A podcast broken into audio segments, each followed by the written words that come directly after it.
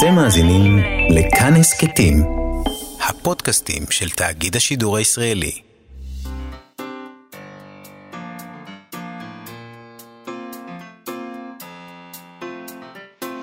מה שכרוך עם יובל אביבי ומה יעשה לה. שלום, צהריים טובים, אנחנו מה שכרוך, מגזין הספרות היומי של כאן תרבות, תוכנית אחרונה לשבוע זה ב-104.9 או 105.3 FM, או באתר או באפליקציה של כאן, שאפשר למצוא בחנויות האפליקציות, ואנחנו מאוד שמחים שהצטרפתם אלינו היום.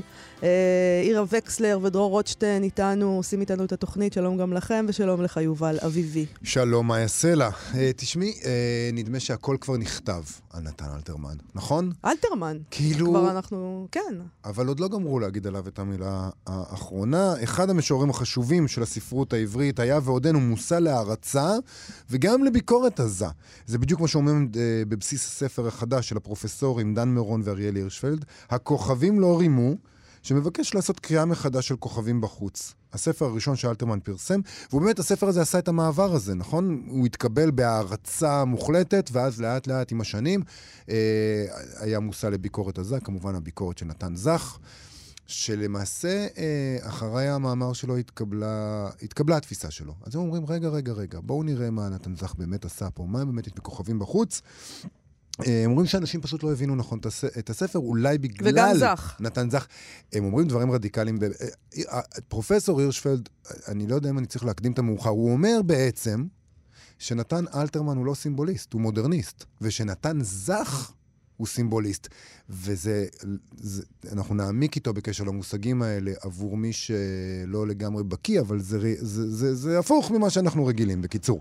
אה, טענה די רדיקלית בעיניי. אנחנו נדבר איתו על זה, ונדבר גם עם אלעד ברנועי בפינתו.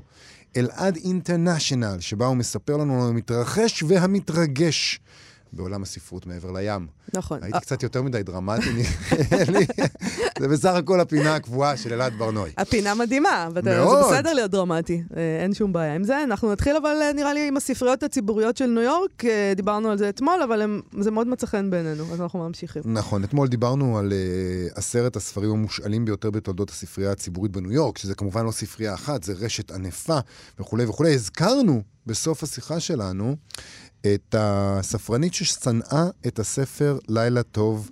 ירח, ועל כן לא, לא נכנס לרשימה. אגב, אתה לא חושב שזה אה, שם טוב לספר ילדים? הספרנית ששנאה את הספר. אני, אני כמעט משוכנע שעובדים על זה עכשיו. אוקיי. כמעט משוכנע. כתבו.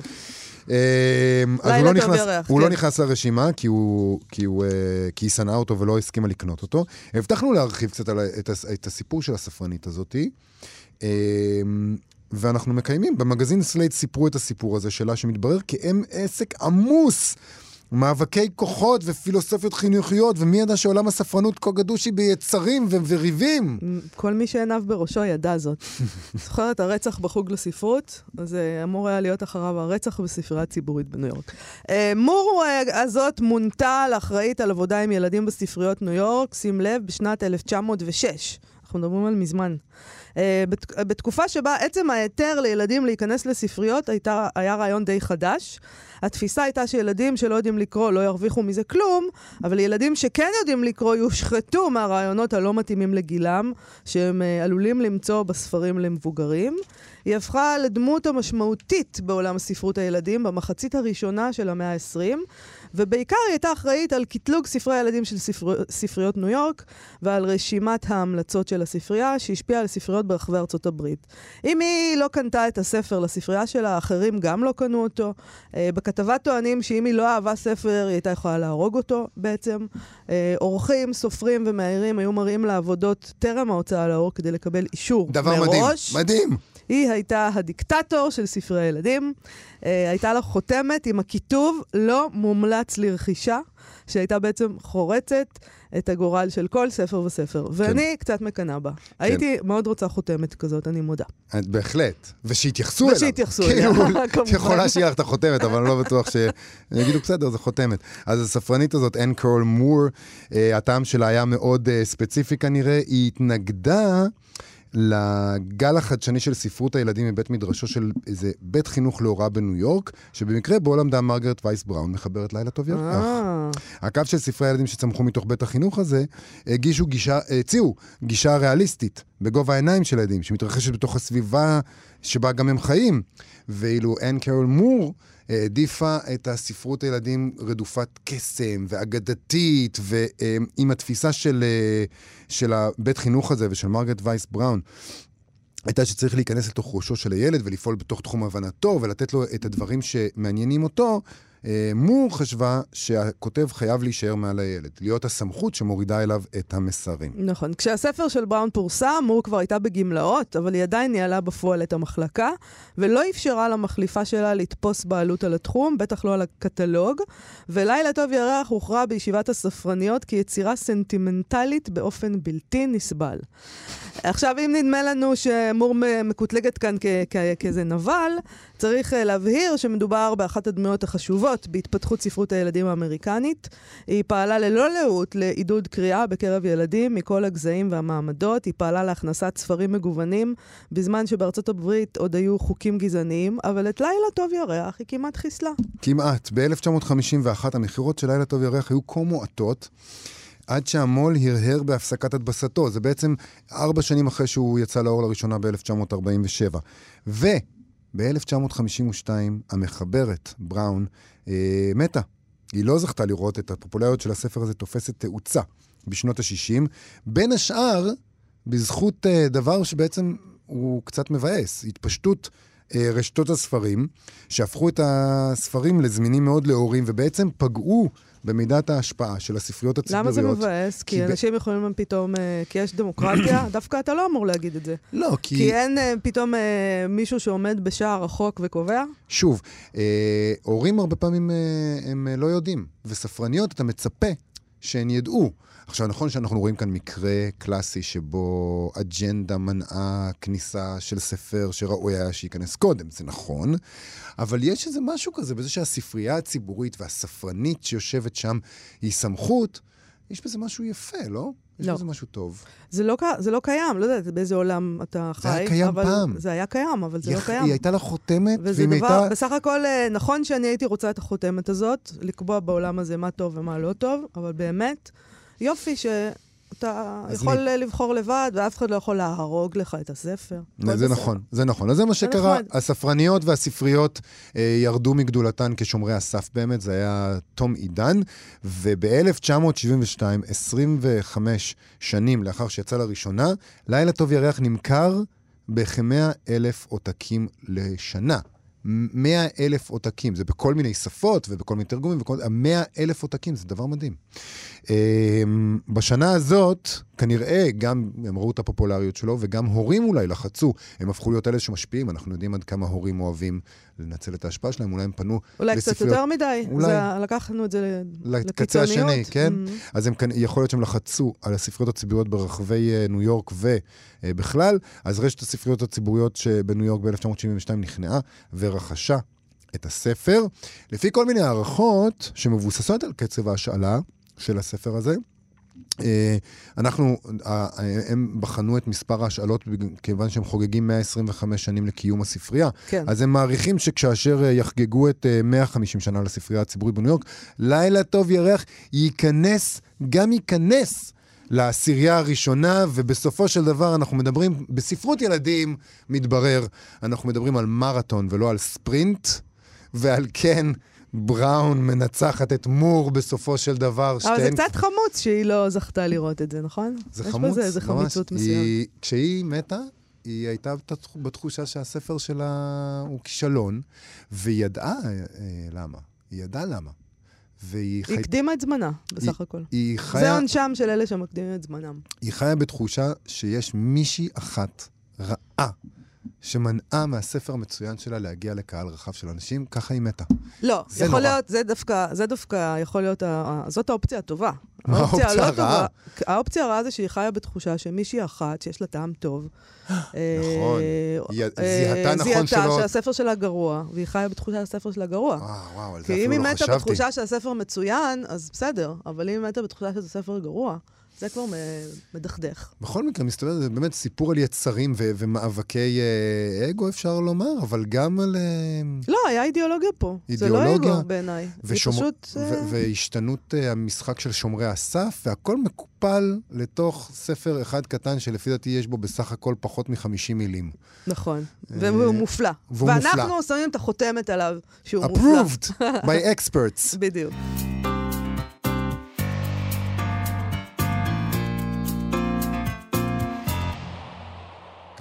מה שכרוך, ואנחנו חזרנו, אה, עם קצת מזל חזרנו, ואיתנו גם כתב ידיעות אחרונות והאיש שלנו בלונדון, אלעד ברנוי, אשר ממקום מושבו, שם בניכר, מדווח לנו על המדפים של הספרות הבינלאומית. שלום אלעד ברנוי. אהלן. אז על מה אנחנו מדברים היום? אילו ספרים שטרם הגיעו אלינו אתה כבר זכית לשים עליהם את ידיך? ידיך. אז ככה, אה, נדבר היום על שני ספרים. אה, הראשון נקרא When the Crawdad Sing, אה, בתרגום אה, חופשי זה שירתם של סרטני הנהרות. אה, כתבה אותו דיליה אורנס. אני כל הזמן, אה, כשקראתי את הספר, כל הזמן נתקע לי בראש שקוראים לה דליה, ולא צריך להתעסק מזה שקוראים לה דליה און, והיא גבוהה מרמת אפעל. לא יצא לי מהראש הדבר הזה. דליה און. אבל לא, קוראים לה דיליה, דיליה אורן. Um, עכשיו, הספר הזה הוא, הפך לרב-מכר מטורף בשנה האחרונה בארצות הברית uh, ובאנגליה, uh, וכולם דיברו עליו בתור כזה רב המכר המפתיע של השנה.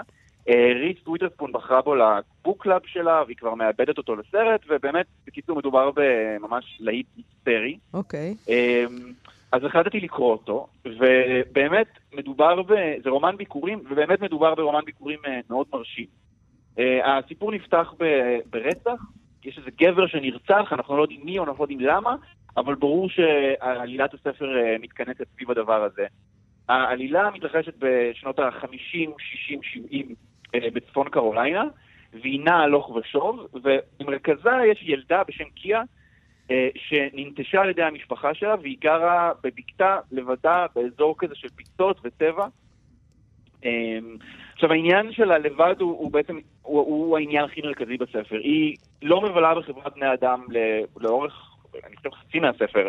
אה, היא כמו מין יצור פראי כזה בעצמה. היא צדה לעצמה את האוכל, היא מדברת עם בעלי חיים, היא בורחת מהרשויות שמנסות אה, לתפוס אותה, וכמובן לדאוג לה. ומה שנוצר כאן זה, זה חיבור סופר מעניין בין אדם לטבע, איך אישה מתהווה בלי חברות. כשכל עולם המושגים שלה הוא נוצר דרך בעלי חיים וטבע. מעניין. עכשיו, הדבר הזה נכון לגבי האופן שבו היא תופסת uh, מערכות יחסים וסקס, כלומר, היא מסתכלת על הגחליליות ודרכה היא לומדת איך, איך מערכות יחסים נראות, אבל זה גם נכון לגבי התפיסות שלה לגבי uh, uh, uh, אלימות ומוות וחיים ורצח. Uh, וכשאנחנו יודעים שיש באמת איזה סיפור של רצח ברקע, אז כמובן שהדבר הזה עוד יותר מעניין. Um, עכשיו, מה שמאוד מאוד אהבתי בספר זה שבמקום לייצר את הטרופ המוכר הזה של uh, חיית פרא אנושית, um, הדמות שלה היא דמות עם מנעד רגשי רחב מאוד. Um, היא לא פחות מבן אדם. Uh, התודעה שלה נכשלת, בחטא, uh, uh, דרך הטבע, וזה מייצר משהו יוצא דופן, זה מייצר מין בן אנוש שהוא לחלוטין בן אדם מלא עם רגשות ואהבות והכל, אבל הוא, הוא, הוא נוצר כזה דרך הטבע. אני אף פעם לא נתקלתי בכזה ייצוג. Um, הטבע בספר לא, לא מגויס uh, לטובת הצורך האנושי, uh, הליברלי הזה, להרגיש טוב יותר לגבי עצמנו, של אנחנו תרבות וזה הפרא, אלא להפך, יש דווקא איזושהי התפעלות אמיתית ממנו, איזה רצון להיטמע בו כמעט. רגע, זה, אמר, זה קורה בהתחלה, ואחרי זה אה, היא בעצם חוזרת לחברת בני אדם? אז מה שקורה זה, זה הסיפור, ככה הסיפור מתחיל, ואז כן, היא, היא, אנחנו בעצם מגיעים למצב שהיא נתקלת בשני בנים, ומשם כן, היא, היא כן נכנסת לחברת בני אדם, וזה מהר מאוד מידרדר לזה שיש חקירת רצח שהיא במרכזה. כלומר, היא מואשמת ברצח הזה שאנחנו יודעים עליו, וזה סיפור מתח כזה, אה, על אה, האם היא עשתה את זה או לא. זה מין הוא דנית קלאסי כזה, Mm-hmm. אה, אבל... אבל למרות זאת, העניין שלה בתור אה, דמות כזו ייחודית של כזה מין אדם שאינו ממש אדם כמו שאנחנו מכירים, זה, זה הדבר, ה, זה כאילו הטוויסט של הספר נקרא לזה. אמ, עכשיו, הדבר המאוד מעניין שקורה ב, במקום הזה שלה בתור אה, לא בדיוק אה, אחת מחברת בני האדם, זה כמובן העניין הגזעי. היא לבנה. אה, והשנים האלה בארצות הברית זה השנים של שיא הגזענות, מדובר על דרום הברית, גזענות אדירה נגד שחורים, ולמרות שהיא לבנה, בגלל שאין לה את החברות הזה, היא נתפסת בעיני הלבנים סביבה ממש כמו השחורים. וזו נקודה ש, ש, שצריך להתעכב עליה, כי אני חושב שאפשר היה לעשות המון איתה, ודווקא כאן יש איזשהו פספוס קטן, כי נוצר ב, ברגע הזה, אה, לקראת החקירה והמשפט, יש שם אה, מין עלילה כזאת כמו של אה, אילוף הסוררת, ממש כמו גברתי ענווה שהרגע שמענו את, ה, את השיר ממנו. Mm-hmm. אבל העלילה הזאת יש בה כאילו מין היפוך כוחות. מי שלוקחת את קיה ומנסה להפוך אותה לבן אדם, היא אישה שחורה. עכשיו, כמובן שישר אומרים, אה, אישה שחורה, לוקחת את האישה הלבנה, הופה, יש כאן איזה טוויסט וזה, אבל זו עלילה כבר די שחוקה. ראינו את זה די הרבה פעמים, והדוגמה הכי בולטת מהשנים האחרונות זה הסרט, הספר הירוק, או mm-hmm. ספר ירוק, כן. אמ, שקורה בו בדיוק אותו דבר, שיש שם דמות של גבר לבן שהוא כזה מין חוליגן, ו- ו- וגבר שחור שהוא כזה ממש ההתגלמות של התרבות. אז אני, אני מרגיש ש- שבמקום לקחת את, ה- את, את המקום הזה, את החיבור בין גזע למעמד חברתי, אה, ולייצר ממנו איזשהו אה, קשר מעמיק, שאפשר באמצעותו לדבר על מעמד במובן העמוק של המילה, עשו כאן באמת איזושהי עלילה קצת קלישאתית, אה, אני מרגיש שהדבר הזה נוצר באמת בשביל להצליח לייצר כאן איזושהי אה, עלילת רב-מכר כזאת, שנורא קל להתחבר. זהו, זה, כשאמרת... זה הצליחה. כשאמרת... כשאמרת מקודם על ריס ווית'רספון ועל uh, ה book club שלה ועל זה שהם כבר עושים לזה אדפטציה לסרט, הדבר הראשון שכשאני שומע את הדברים האלה זה להגיד, אוקיי, מה הקאץ'? כי כשזה נהיה רב-מכר אמריקאי ומעבדים את זה לסרט, אתה תמיד אומר לעצמך, אוקיי, יכול להיות שיש בספר הזה כל מיני אלמנטים שנורא נורא מכוונים למקום הזה, וזה הרבה פעמים דווקא פוגע בספר. זה, זה נכון, אני כן, אני כן מאמין בכוחו של רב המכר אה, גם, גם אם יש בו כל מיני uh, רגעים חלשים וקלישאות, לפעמים כשיש עלילה שהיא מאוד מאוד מאוד סוחפת, גם אם זה בא על חשבון דברים אחרים, uh, בעיניי זה כוח uh, שצריך, שאסור לזלזל בו, כי זה כוח חזק מאוד, ואם המון המון המון אנשים מצליחים uh, להתחבר לזה, uh, אז, אז יש בזה בכל זאת משהו. אני יודע שזה קצת פופוליסטי מה שאני אומר, אבל, uh, אבל uh, זה באמת משהו שאני מאמין בו. אתה יודע uh, אם זה... דברים כאלה... אם זה יתורגם לעברית, ב... אם זה על הפרק באיזה הוצאה? כן, כן, זה, זה יתורגם לעברית אה, בהוצאת כנרת מור אביטן, אני מתאר לעצמי שזה יצא גם בקרוב. Mm. אה, וכאילו הדיבור הזה, זה שזה רב המכר המפתיע של השנה הזו, באמת זה קצת אה, קשקוש, כי זה לא באמת מפתיע, זה ברור מהרגע הראשון אה, שזה יהיה רב מכר, כאילו קראתי את זה וזה סוחף בצורה באמת יוצאת דופן. אה, יש שם הרבה קשר ל"אל תיגע בזמיר", אה, גם באופן שבו הוא מתעסק בגזע וגם באופן שבו יש שם אה, חקירה ומשפט וגם בכלל בחמלה הזאת שיש שם. ויש בספר המון כאלה תיאורי טבע נורא יפים, אני בדרך כלל משתעמם מהדברים האלה, אבל דווקא איכשהו שם זה לא מעיק, זה מאוד מאוד מאוד יפה. טוב, סקרנת, מאוד, אנחנו נקרא כשהוא יגיע כן. בעברית. כן. מה הספר השני שרצית לדבר עליו היום? Uh, הספר השני, האמת שזה מצחיק, כי כשהתחיל השיר שהתנגן מקודם, אז אני ניסיתי לה, לה, לה, להבין את השורות שהם שרים, ושמעתי שאומרים Live a little, ו-Live a little זה השם של הספר השני. ואמרתי לעצמי, איזה שיר זה? ואז, פתאום קלטתי שבקיצור, לא משנה, הספר השני נקרא Live a little של האוורד uh, ג'ייקובסון. הווארד ג'ייקובסון הוא אה, אה, אה, סופר יהודי בריטי, אני חושב שרובנו מכירים אותו בזכות מה זה פינקלר, כן. זכה בפרס הבוקר בשנת 2010. אבל מתברר שהוא כותב המון, וזה הרומן השישה עשר שלו. אני קראתי רק עוד ספר אחד שלו, אבל הוא מאוד מאוד פורה, הוא בן 77 והוא still kicking. עכשיו, הספרים שלו תמיד כזה, ממה שאני מצליח להבין, זה כזה מין וודי אלן, פינת אה, פיליפ רוט אה, נכון. באנגליה. נכון. אה, הומור נוירוטי, גברים חלשים ונלעגים, והרבה הרבה יידישקייט. נכון. עכשיו, בספר הזה, ב-Live a Little, יש שתי דמויות, גבר ואישה, שניהם מעל גיל 90.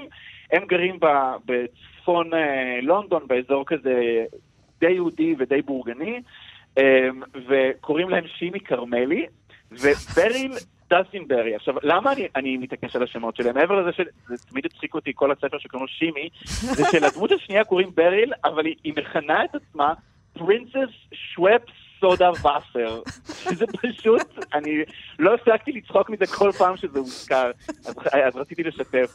עכשיו, היא אה, עמוק אה, בתוך הדמנציה שלה מנסה להבין מה קורה סביבה ואיך החיים שלה הגיעו לאן שהם הגיעו. ועל הדרך היא משגעת את שני הבנים שלה, שני בנים פוליטיקאים שלה בשיחות טלפון, ויושבת בבית ורוקמת רקמות נורא מכוערות עם ציורים של גולגולות ושאר דברים מזעזעים אחרים. אה, ושימי הוא בכלל מגלה עתידות אה, בזמנו הפנוי, והוא נחשב לרווק האחרון הראוי בצפון לונדון. אה, ולמה הוא נחשב ככה, וזה ציטוט, כי הוא הגבר האחרון שיכול לרחוץ את הכפתורים שלו לבד, ללכת בלי עזרת הליכון ולדבר בלי לירוק. אלה הסטנדרטים בצפון היהודי של לונדון.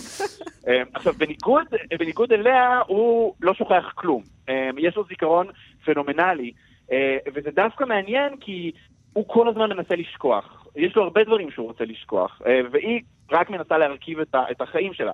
היא מנסה לספר לעצמה ולנו הקוראים את סיפור החיים שלה אה, דרך יומנים שהיא כתבה, ובעזרת שתי המטופ... המטפלות שלה, המטפלת היום ומטפלת הלילה, היא מנסה כזה אה, אה, להרכיב משהו שיהיה קוהרנטי. והוא מנסה להדחיק את ה-90 שנה האחרונות. עכשיו, 90 שנה, אם הולכים 90 שנה אחורה, אפשר גם להבין למה הוא מנסה להדחיק אותם. מה זה אומר להיות יהודי ב-90 השנה האחרונות האלה. אה, אבל לא רק זה, יש לו גם סיפורים כיאה לכתיבה של ג'ייקובסון, גם סיפורים מביכים בדרכים אחרות, שקשורים בתחתונים של אימא שלו וכל מיני דברים כאלה. אה, סיפורים שרודפים אותו והוא רוצה לשכוח. עכשיו, הכתיבה של ג'ייקובסון הוא באמת, הוא, הוא, הוא וירטואוז, הוא משתמש בשפה בצורה באמת מקורית ו- ו- ומלאת המצאות ומשחקי מילים, ואיכשהו הוא כותב עם המון אירוניה ועדיין זה מלא ברגש ופואטיקה וחמלה. אבל כן, אני מודה שבתחילת הספר הייתה לי איזושהי בעיה, כי לא כל כך הבנתי מה קורה. השפה של הנסיכה, הנסיכה שוואפ סודה ואפר, אה, הייתה נורא מבלבלת. עכשיו, כשאני אומר שהיא מבלבלת, אני אומר, אני מתכוון לזה שהיא משתמשת במילים שאני לא מכיר. עכשיו, fair enough, אה, אפשר להשתמש במילים שאני לא מכיר, הכל בסדר. בשפה. האנגלית או אה, אני ביידיש? גם, זו לא השפה הראשונה שלי. אז לא, לא, באנגלית. אה, אוקיי. אבל מצאתי את עצמי אה, מתחרט על זה שקניתי את הספר. בגר... בגרסתו הניירית ולא בדיגיטלית, כי בדיגיטלית אפשר ללחוץ על המילים ולקבל פרשנות, Mm. ופה הייתי צריך לעשות את זה באופן ידני. וזה עצבן אותי, כי אמרתי, מה קורה? אני קורא כל הזמן ספרים באנגלית, למה יש בכל עמוד מילים שאני לא מכיר? מה גילית? ואז הבנתי, זהו, אז, אז הבנתי ש, שזה בעצם מכוון, ויש כאן מהלך שהוא בעיניי הוא מרתק מבחינת שפה, שבו כאילו ג'ייקובסון בוחר לייצג את הדמנציה שלה, אה, לא רק דרך אה, שכחה או בלבול או דיבור אה, מקוטע כמו שבדרך כלל נהוג, אלא דווקא דרך עיוות של השפה באופן משחקי. כאילו הוא מוציא את השפה מחוץ לאזור הנוחות שלה, והמשפטים האלה גם לדוברי אנגלית, ובדקתי את זה עם דוברי אנגלית שהם בריטים אפילו, זה משפטים שהם הגיוניים, אבל הם לא כל כך הגיוניים, הם לא עד הסוף הגיוניים. זה כאילו, אני אבוא ואני אגיד, במקום להגיד אה, בערך, אני אגיד, זה אומדן. ואנשים יסתכלו עליו ויגידו, מה אתה רוצה, מה הקשר עכשיו למילה אומדן, אבל זה פחות או יותר אותו דבר. זה שימוש לא כל כך נכון בשפה, כן. אה, אבל בצורה שהיא מאתגרת, וזה דווקא מצא חן בעיניי הדבר הזה, כן. וגם זה מצא חן בעיניי כי, כי יכולתי להרגיש טוב לגבי עצמי, שהאנגלית שלי עדיין סבבה. טוב, מעניין, אה, גם את זה. בטח יתרגמו, את ג'ייקובסון אה, אה, מתרגמים מפעם לפעם, כן, מעניין כן, איך כן. יתרגמו את זה. נכון. מעניין איך אה, איך זה. ייראה אני, בעברית. אני לא משוכנע אגב שיתרגמו את זה. אה, אוקיי. אני, כשחשבתי כזה אחורה על ספרים שלו, לדעתי את רובם לא מתרגמים. אה, זה נכון. אני לא יודע, אני מקווה שכן, אבל אה, אני חושב שאת הרוב לא. אולי בגלל שיש שם דמות שקוראים לו שימי כרמלי, אה, ויחסית קל לספר את הסיפור שלו, כן, אני לא יודע. אבל, אבל, אבל באמת מה שמעניין בספר זה שנוצר כאן בתוך המאבקים האלה של זיכרון ושכחה וכתיבה ומחיקה, יש מין סיפור, זה סיפור אהבה, אבל זה גם סיפור חברות, וקצת מתפזר לפעמים, כי הוא מנסה כזה לדבר על הכל ולצחוק על הכל ולהיות שנון לגבי כל דבר, כזה פוליטיקה, יהדות, שואה, מגדר, הומואים, הכל, אבל בגלל שהוא עושה את זה באיזושהי מידה של חוסר רצינות, אה, זה נשלח. ובכלל, אני, אני, אני חייב לוודא שכשקראתי את הספר, אני, אה, אפילו ליבי הגס והמחוספס והמיובל אה, התרגש אה, כמה פעמים, ואפילו הזלתי כמה דמעות. או, וחשבתי לעצמי על זה ש... שבאופן מעניין, ספרות קומית, כשהיא טובה, ברגעים המרגשים שלה, היא מרגשת יותר. וניסיתי. להבין למה, וחשבתי לעצמי, וזו תיאוריה שהיא לא מבוססת, אבל המחשבה שלי היא כזאת, בגלל שאנחנו אה, נותנים להומור אה, לפתוח את הלב באיזשהו מובן, אנחנו, אנחנו מתמסרים לזה, אנחנו צוחקים, אה, הגוף, הגוף מופעל באופן מאוד מאוד קל, אז כשמגיע איזשהו רגע כזה של רגש אותנטי, אז אנחנו כבר שם, אנחנו כבר פתוחים וזמינים לגדשדר את החיים שלנו על הספר ולבכות, כי... אולי, אולי זה אה, אה, אני לא המשך למה שאתה אומר. לא, המשך למה שאתה אומר זה שבמול דרמה אנחנו מעלים המון אה, מנגנוני הגנה ואנחנו מנסים לחסן את עצמנו ולנהנן את עצמנו כדי להיות אה, מוכנים. ומול הומור אנחנו חושבים שאין לנו צורך בזה, זה הרי הומור, אז אנחנו יכולים להוריד את כל המגננות ולהתמסר, ואז פתאום כשמגיע רגע מרגש אנחנו אומרים, אין לי שום מגננה רגע, טוב, אני אבכה. אולי זה זה. ממש נכון, האמת שזה, אה, אני חושב שאתה צודק. וואו, פעם שנייה אה, שזה אז קורה. זהו, אז הס- הספר... אני- אוהב את זה שאתה סופר. ברור, זה עד קרה אה, אז- עד אז כה פעמיים, לא קשה לספור. אלעד ברנועי, אנחנו מודים לך מאוד על השיחה הזאת.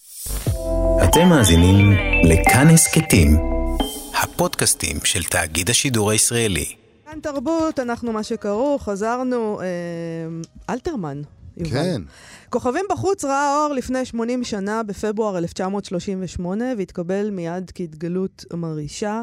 אלתרמן, נתן אלתרמן, היה אז בן 28, שזה לא, הת- לא יתואר בכלל, הדבר הזה. איך הוא המשיך ליצור בך אחרי זה? אבל מי, איך נהיה הדבר הזה שנקרא? מדהים. Uh, מאז ועד היום, הוא גדול המשוררים שלנו, uh, ואני כוללת בתוך זה גם את ההתגוששות עם נתן זך והדור שלו, כי בעצם במי אנחנו מתגוששים אם לא עם, מול האב הגדול הזה. Uh, אבל דן מירון ואריאל הירשפלד טוענים שאולי בכלל לא הבנו את אלתרמן באמת. Uh, ואלתרמן הוא אולי המשורר הנחקר ביותר, האהוב ביותר, המולחן ביותר, אולי גם המותקף ביותר, אגב. אבל יכול להיות שלא הבנו כלום. הפרופסור אריאל הירשפלד הוא חוקר ומבקר ספרות ותרבות, הוא מרצה בחוג לספרות עברית באוניברסיטה העברית, ואנחנו רוצים לדבר איתו על הספר החדש שיצא עכשיו בהוצאת עם עובד, הכוכבים לא רימו. כוכבים בחוץ, קריאה מחדש. שלום לפרופסור אריאל הירשפלד. שלום.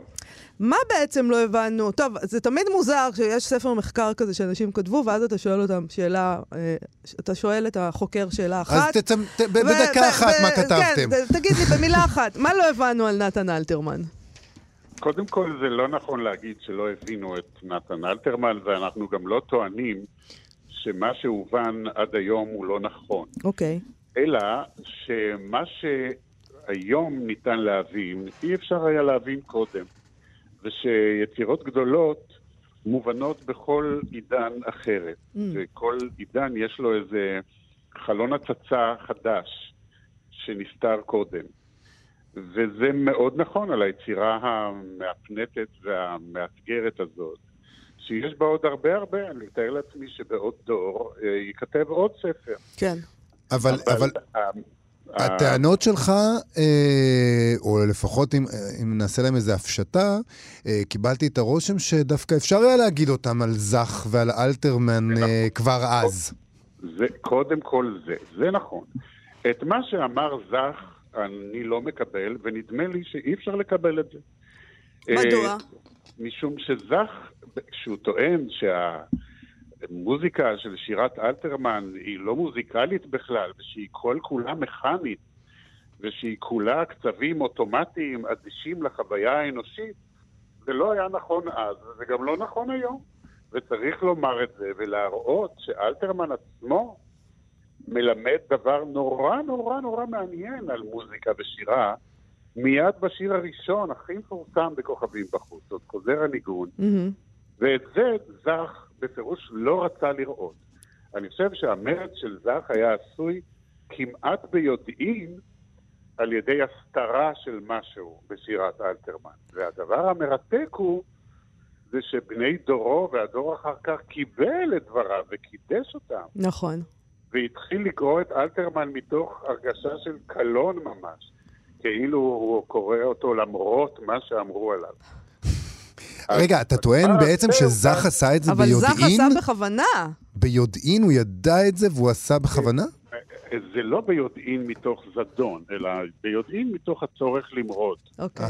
אה, כלומר, הוא חיפש בנרות נקודת תורפה חזקה לגבי אדם רומנטי כמותו, וזאת בעצם ביקורת רומנטית, אמיתית, המוזיקה הקיצית הזאת, המשקלים האלה, נשמעים מאוד מכניים. אגב, אלתרמן גם אומר את זה שהם מכניים, אלא שהמכניות שלהם, האדישות שלהם, היא משום שהתפקיד שלהם הוא לייצג את כוחות העולם הבלתי אנושיים, הם הכוחות האלוהיים.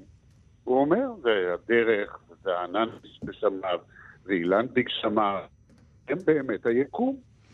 אני רוצה רגע להתייחס ל... אני רוצה רגע להתייחס למשהו שאתה אומר, שהוא בעצם, אתה בעצם איזה סוג של, אה, נקרא לזה, רעידת אדמה קטנה בעולם השירה העברי. אה, הרי התפיסה שלנו, ואולי אה, נתמקד רגע במושגים האלה לטובת מי שלא מכיר, אנחנו מכירים את נתן אלתרמן כסימבוליסט.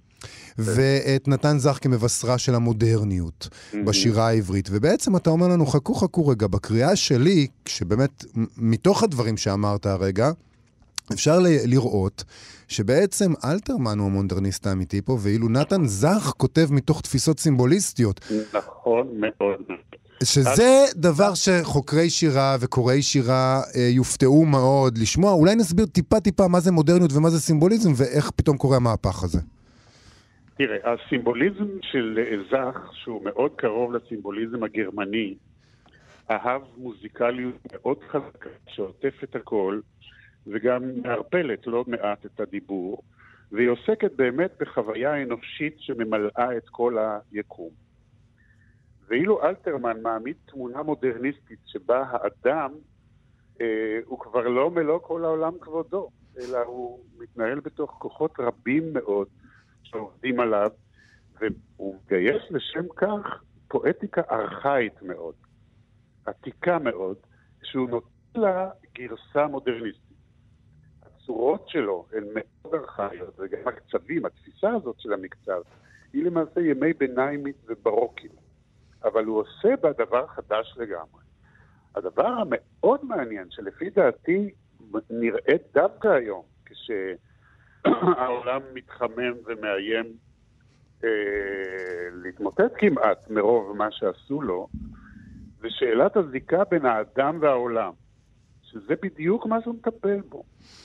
והעמדה שלו בעניין הזה היא מרתקת. מה זה העולם?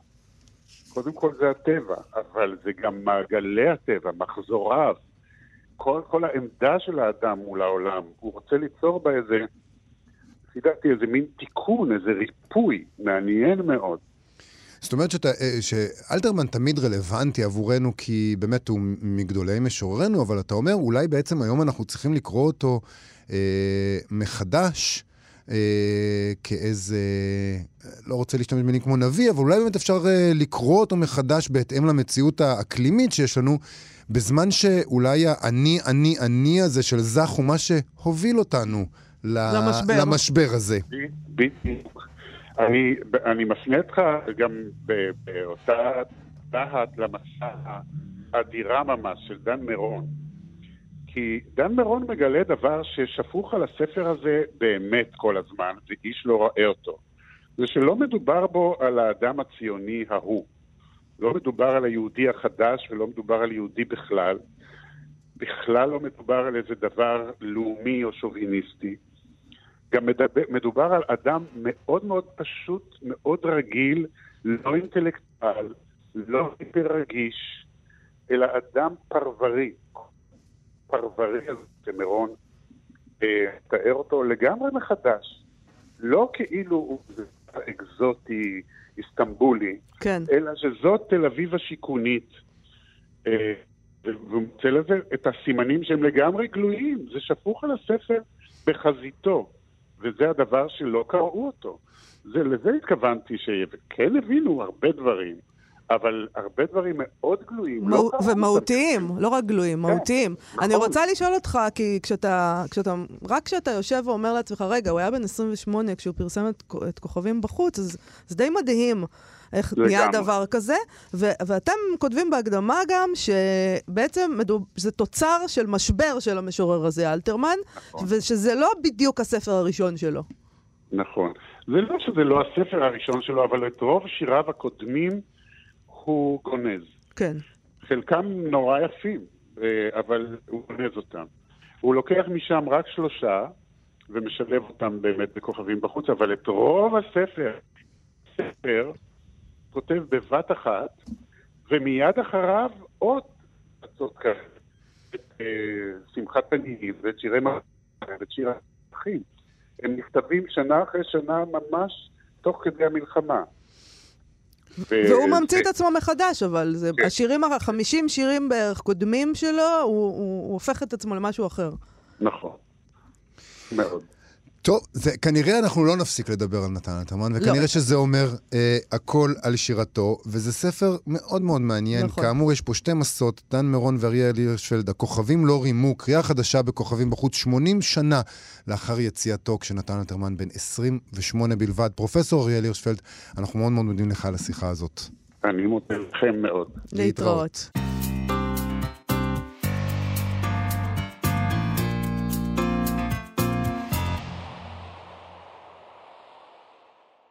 שיר מושלם, יובל. זה שיר מושלם, וגם אני רוצה להגיד לך משהו לגבי השיר הזה. אני חייב להגיד שאני קורא אותו קצת אחרת, ושומע אותו קצת אחרת אחרי שקראתי את ההסבר שמופיע בתחילת המסע של אה, פרופסור אריאל הירשפלד. אני ממליץ באמת לקרוא את ה... אפילו אם אתם סתם בחנות ספרים ואתם מעלעלים בזה, ת- תלכו לעמודים הראשונים של המסע השנייה. נכון. פתאום ופשוט- זה נראה אחרת. זה נראה אחרת. אתה אומר לעצמך, עוד חוזר הניגון שזנחת לשווא, אנחנו כל כך... רגילים כבר לשורה הזאת, ונדמה לנו שאנחנו מבינים אותה, יש עוד מה לומר עליה, יש, ו- וזה אחרת.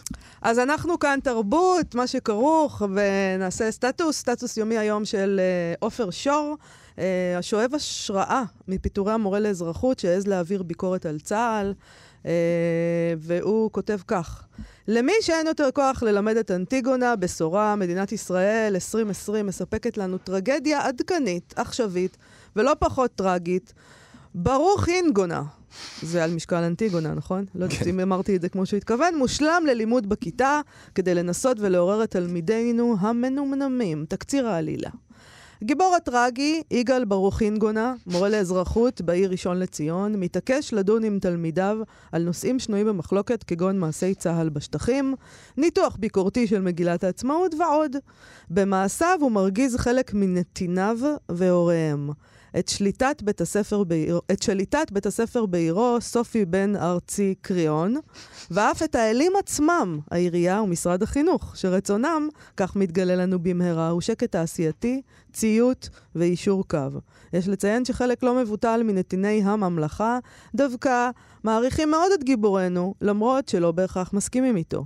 לאחר שברוך אינגונה, ביהירותו ובעיוורונו, מסרב לראות את האור ומתעקש לפעול לפי צו מצפונו, למרות ניסיונות השכנוע של האלים ושלוחיהם, הוא נענש בפיטורין והגליה מעירו, והסדר מושב על כנו. הבה ונבדוק את תקפותה של הטרגדיה לפי ארבעת יסודות הטרגדיה של דורותיה קרוק. אז כן, אז יש ארבעה, ארבעה סעיפים. הראשון שבהם זה המעשה המביש. נכון, זהו מעשה נורא. המנוגד, ככה הוא ממשיך לכתוב, כן? זה הכל בתוך הסטטוס הזה. בהחלט. זה מעשה נורא מנוגד לסדרי עולם, והוא המניע את עלילת הטרגדיה ולבסוף מביא על הגיבור את אסונו. מעשהו המביש של ברוכינגונה ברור לחלוטין. פיקפוק בערכים נעלים שאין עליהם חולק, כגון מוסריותו של צה"ל, כתיבה חתרנית בדף הפייסבוק שלו, וגרוע מכל, ניהול שיח על נושאים שנויים במחלוקות עם תלמידיו בכיתה. כך, הוא מפר את חוק האלים של בית הספר, של העירייה ושל מדינת ישראל.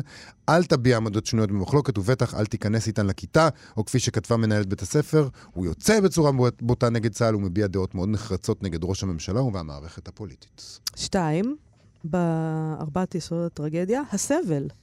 זוהי תוצאת המעשה המביש, העונש שהגיבור הטרגי מקבל כתוצאה מפעולותיו ומחטא ההיבריס שלו. המחשבה שהוא יודע טוב מהאלים מה נכון ומה לא נכון. הסבל הוא מוחלט וקשה ביותר, ומביא לאובדנו של הגיבור, ובמקרה שלנו, לאובדן עבודתו ולהגלייתו המקצועית מהעיר. והסעיף השלישי, הידיעה. אין מדובר כאן בידיעה של הגיבור הטרגי, למרות שעליו להבין כי הסבל שנגרם לו הוא תוצאה של מעשיו. במקרה שלנו דאגו להסביר לו זאת היטב. אלא בידיעה של הקהל. כי, הוא, כי המעשה המביש מוביל לסבל, ולכן יש להימנע ממנו. דומה שהמסר הובהר היטב. שוב אוששה ההבנה כי עדיף לא להיות בוטה, לא להיות חריף, לא להיות שנוי במחלוקת. דע כי האלים צופים בך ויודעים את מעשיך, ואם לא, תמיד יימצאו אלה שידווחו להם. 4. אישור הערכים. הקטסטרופה מאזנת את השיבוש שחל עם המעשה המביש. הצופים במחזה חשים אמונה מחודשת בסדר המוסרי הקיים בעולם. ערכי הציות והמוסר מאוש... מאוששים מחדש. מכאן נובע גם הקתרזיס, זיכוך, התארות, התחושה שחש הצופה עם תום המחזה, הסדר שב על כנו, ולכן מרגיש הצופה תחושה של התנקות מרגשות החמלה והפחד שחש במהלך המחזה. או, כמו שאומרת אחת הדמויות במחזה הטרגי-אבסורדי הזה, יש לנו ארץ נהדרת, למרות הכל. את יודעת מה נורא? שחרף העובדה שהסטטוס הזה הוא כמובן סאטירי ואפילו אפשר לומר ציני, הוא די מדויק. כן. זה קצת אה, נורא. אוקיי, אנחנו אה, צריכים לסיים את היום הזה ואת השבוע, וכרגיל בימי רביעי אנחנו מסיימים מספר המלצות ספרותיות לסוף השבוע. ביום חמישי, מחר, בשעה ארבע אחר הצהריים, צהריים, סליחה, במועדון הסטודנטים באוניברסיטת תל אביב, שנקרא המפלט של החוג הצפוני. אה, זה השם של מועדון הסטודנטים באוניברסיטת תל אביב. אה, החוג להיסטוריה של המזרח התיכון ואפריקה מקיים את האירוע איך מתרגמים פצע לעברית, שיעסוק בתרגום ובמתרגמים במרחב המסוכסך שלנו. אה, מי שישתתף שם זה המתרגם והחוקר עידן בריר, הוא מתרגם מערבית ומעוד שפות, ובטח יהיה מעניין מאוד. ביום שישי בשעה 11 וחצי תתקיים בספרייה האזורית של עמק הירדן בבית גבריאל ההשקה של הספר "אז איך קוראים לך עכשיו" של מיכל, מיכל רום, העוסק בשמות משפחה וספציפית בנטייה של נשים לאמץ את שם הגבר שאיתו הן התחתנו. אנחנו דיברנו על זה. כן, דיברנו איתה. איתה. איתה? כן. אה, יפה, אז השתתפו שם רוני גלבפיש ודוקטור אורית יעל. אה, נושא מעניין. וביום שישי, בשעה 12 בצהריים בנווה שכטר בתל אביב, יתקיים מפגש ראשון מסדרת מפגשים עם האומנית, האוצרת והעורכת מורן שוב, שתעסוק בקשר, כל הסדרה הזאת תעסוק בקשר שבין טקסט לדימוי תחת הכותרת ספרים כטבע פועם. לרגל פרסום הספר הא- האוטוביוגרפי של גליל אהרון פדר עמית, היא סיפור חיי, תתקיים ביום שישי בשעה שתיים בקולנוע לב בתל אביב, הקרנה מיוחדת של הסרט אל עצמי, שמבוסס על הספר באותו שם שהיא כתבה, אה, מיתולוגי, אה, היא תהיה נוכחת שם ותחתום על ספריה. אה, כן, אז אנחנו בעצם צריכים להיפרד. נכון? אז תודה רבה לעירה וקסלר ודרור רוטשטיין שעשו איתנו את התוכנית. אנחנו נהיה פה שוב ביום ראשון. להתראות. בשמחה רבה, להתראות. אתם מאזינים לכאן הסכתים, הפודקאסטים של תאגיד השידור הישראלי.